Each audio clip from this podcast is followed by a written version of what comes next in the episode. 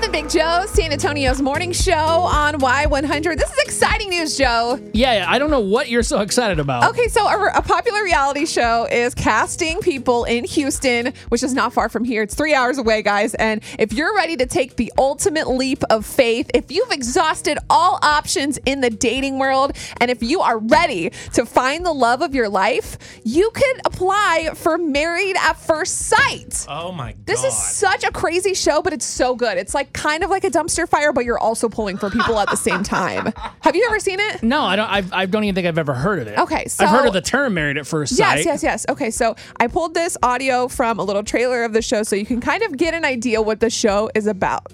This experiment might be the antidote to a chaotic dating system that really is tiring people out. We're arranging marriages based on what someone wants and needs. They set you up with a scientific match. And the ultimate goal is if that match is found, I'm gonna get married without seeing the person right. So they take all these answers to these really intense questions like where have you lived? Have you traveled? What's your occupation, your height, your cultural background?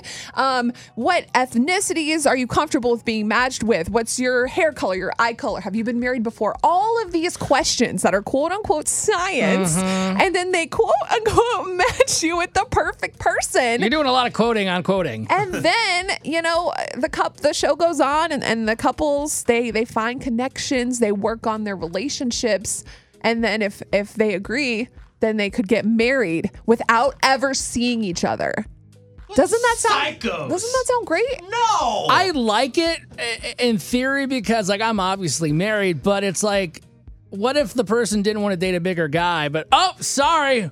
Here we are. You agreed to it already because all my other personalities were amazing. Because I think attractiveness is an important thing in a relationship, but also you could be the hottest guy or girl in the world, but if you're just nasty to the core, well like, that's why this is perfect because you find out all about their personality before ever seeing them so it's like essentially this should work with almost anyone Okay. all the personality traits, Joe, they're gonna be like, oh man, he is so funny. Oh my gosh, he makes me laugh. And then they're gonna be like, ta da! And then you're gonna get married. And this could happen. Someone from San Antonio could be on the show and we could be watching them on TV living happily ever after. So you seem like you're a big fan of the show. I want to go to the wedding. You know what? I'm, I encourage everyone that's listening right now. If you're single and you've been, maybe you've been on second date update. Maybe you're tired of the dudes and the girls out there playing games and you want to find your soulmate. You've got to apply for this. It's Married at First Sight, Houston. Casting. I put the link on our Facebook page because listen, we could watch the show and then maybe they'll invite us to the wedding.